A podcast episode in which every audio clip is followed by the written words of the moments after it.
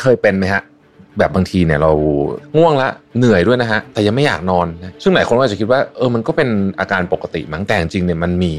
คำอธิบายเรื่องนี้ด้วยนะครับเรียกว่า revenge bedtime procrastination หรือแปลตรงตัวก็คือว่าการไม่ยอมนอนเพื่อล้างแค้นนั่นเองมันเป็นการตัดสินใจที่จะสละเวลานอน เพื่อให้เราได้มีเวลาว่างไปทำสิ่งต่างๆ ซึ่งเป็นผลมาจากที่ระหว่างวันเนี่ยเรายุ่งมากนะฮะงานเยอะมากนะครับเราก็เลยเครียดก็เลยอยากจะต้องการหาเวลาเพื่อตัวเองเฉลย Mission to the Moon Podcast Continue with your mission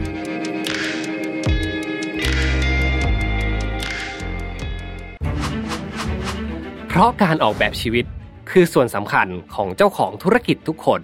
พบกับเวิร์กช็อปจาก Mission to the Moon ร่วมกับมหาวิทยาลัย หอการค้าไทย Designing Your Life for Entrepreneur มาร่วมวางแผนที่เส้นทางชีวิตของตัวเอง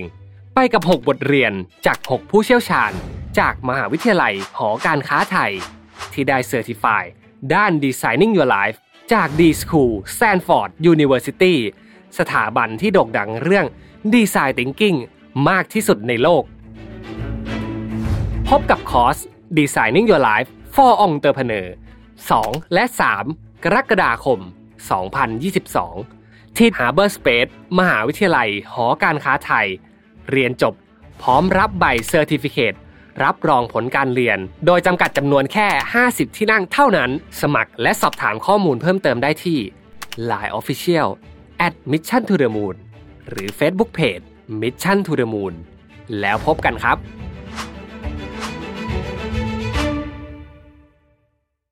สวัสดีครับ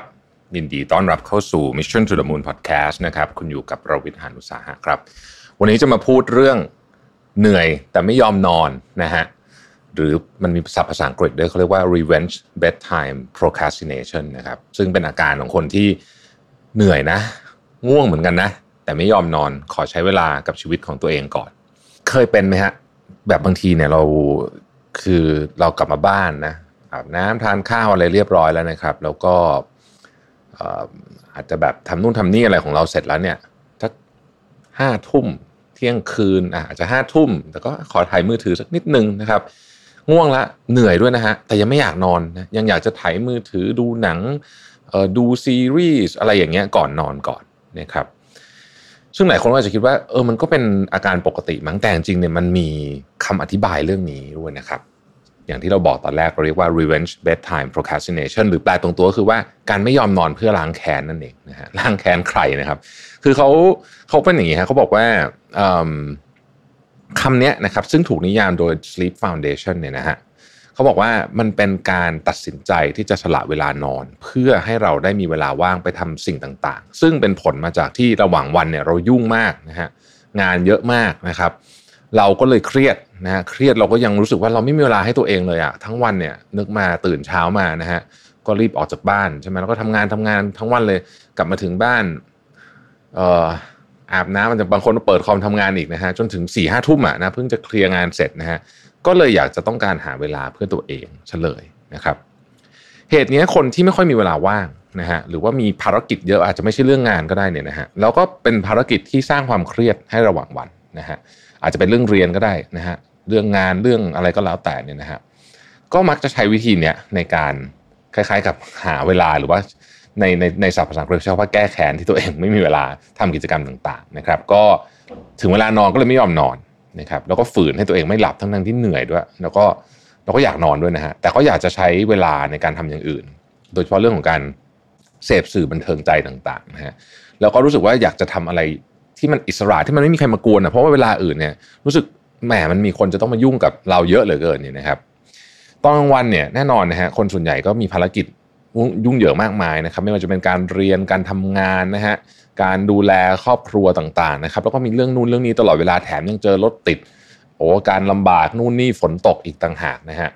แล้วก็มันวุ่นวายไปหมดเสียงก็ดังนะครับเอ่อต่อให้อยู่บ้านก็ยังเสียงดังเลยนะตอนวันอะไรเงี้ยนะมีเสียงนู่นเสียงนี่เต็มไปหมดเลยนะครับพอตกดึกเนี่ยนะฮะ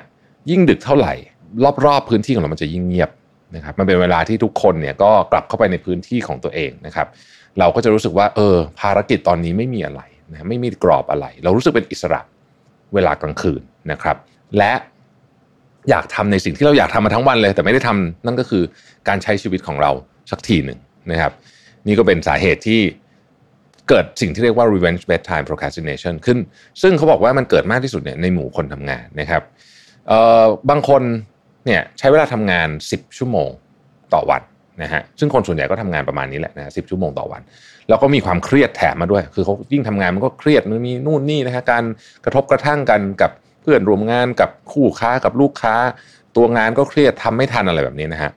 แล้วยิ่งหลายคนช่วงเจอช่วง work from home เข้าไปเนี่ยยิ่งทำให้เวลา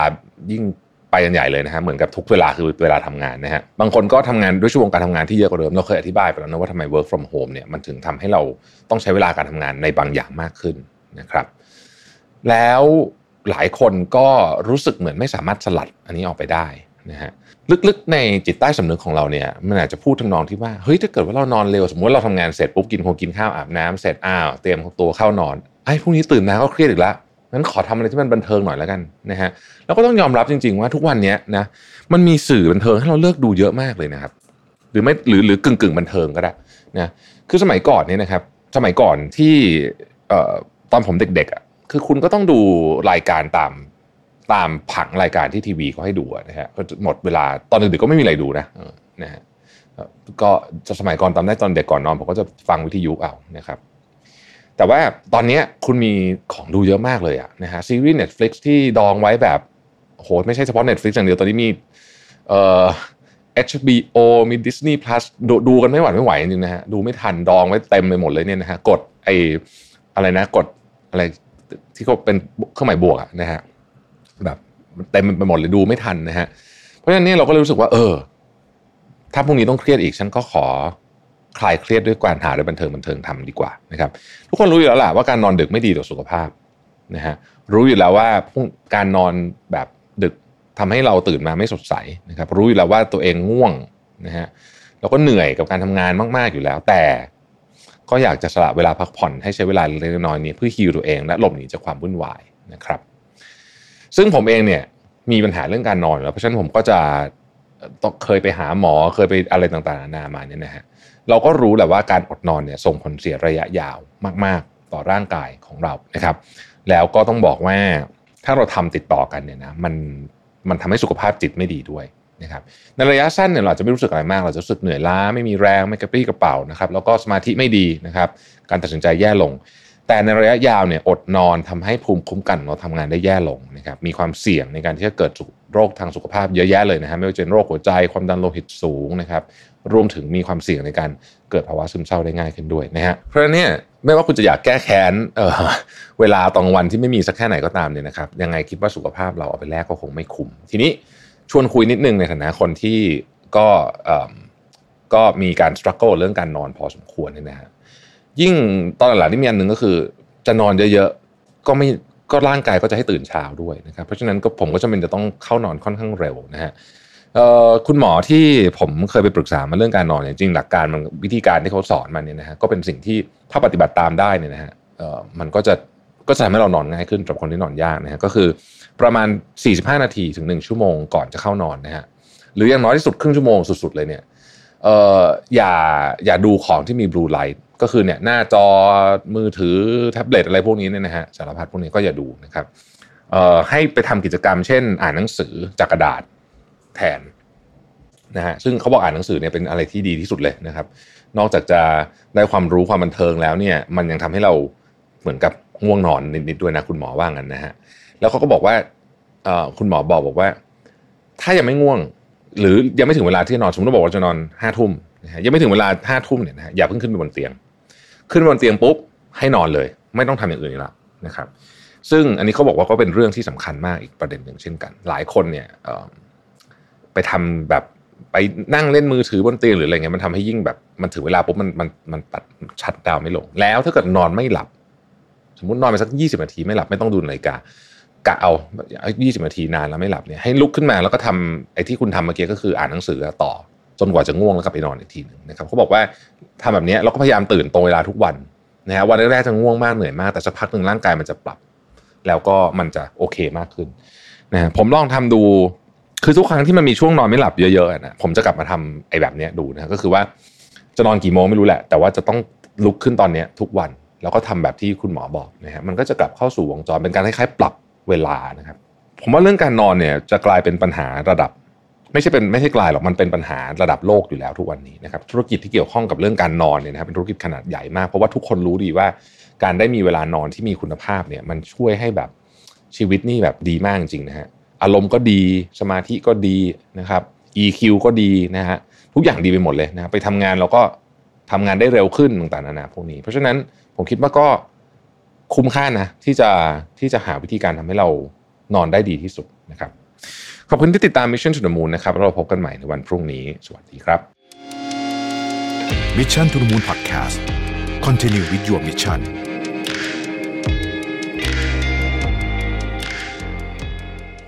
และหากใครที่สนใจอยากจะพัฒนาทักษะ Designing Your Life นะครับ พวกเรามีเวิร์กช็อปพิเศษมาแนะนำให้ทุกท่านนะครับ กับการร่วมมือกันระหว่าง Mission to the Moon และมหาวิทยาลัยหอการค้าไทย UTCC ครับ จัดเวิร์กช็อปร่วมกันนะครับ Designing Your Life for Entrepreneur ออกแบบชีวิตให้คิดอย่างผู้ประกอบการครับ ในเนื้อหาเวิร์กช็อปในวันนั้นนะครับ เราจะมีการสอนบทเรียนนะครับ ทักษะและกระบวนการคิดแบบ Design Thinking นะครับ เพื่อนำไปประกอบการใช้สำหรับการพัฒนาธุรกิจ หรือใครที่อยากจะเริ่มต้นธุรกิจนะครับ นี่เป็นคอร์สที่เหมาะสมกับทุกท่านอย่างมาก ในการลองดูซิว่าเรานะครับจะสามารถพัฒนาธุรกิจต่อยอดไปอย่างไร จะมี framework ในการคิดอย่างไรได้บ้าง ซึ่งในเวิร์กช็อปนี้นะครับจะประกอบไปด้วย 6 บทเรียนจาก 6 ผู้เชี่ยวชาญ ที่ได้รับการรับรองมาจาก D School Stanford University นะครับผู้เชี่ยวชาญด้าน Designing Your Life โดยตรงเลยอ๋อเกือบลืมไปครับ ถ้าหากว่าใครเรียนจบแล้วนะครับ ได้รับ certificate รับรองจาก Mission to the Moon ด้วยเช่นกันนะครับ สามารถการันตีได้เลยครับว่าคุณมีประสบการณ์ในการใช้ทักษะ Designing Your Life กับการทำธุรกิจครับเวิร์กช็อปของเรานะครับจัดขึ้นในวันที่ 2 และ 3 กรกฎาคม 2022 ที่ Harbor Space มหาวิทยาลัยหอการค้าไทยครับ Exclusive จริงๆนะครับ เพราะเรารับเพียง 50 ที่นั่งเท่านั้นนะครับและหากสนใจที่อยากจะลงเรียนคอร์สกับเรานะครับ สามารถติดต่อมาที่ Line Official at Mission to the Moon ได้เลย Inbox นะครับแฟนเพจ Mission to the Moon ผมทีมงาน Mission to the Moon รวมถึงผู้เชี่ยวชาญของเรา รอพบเจอกับทุกท่านอยู่นะครับ สวัสดีครับ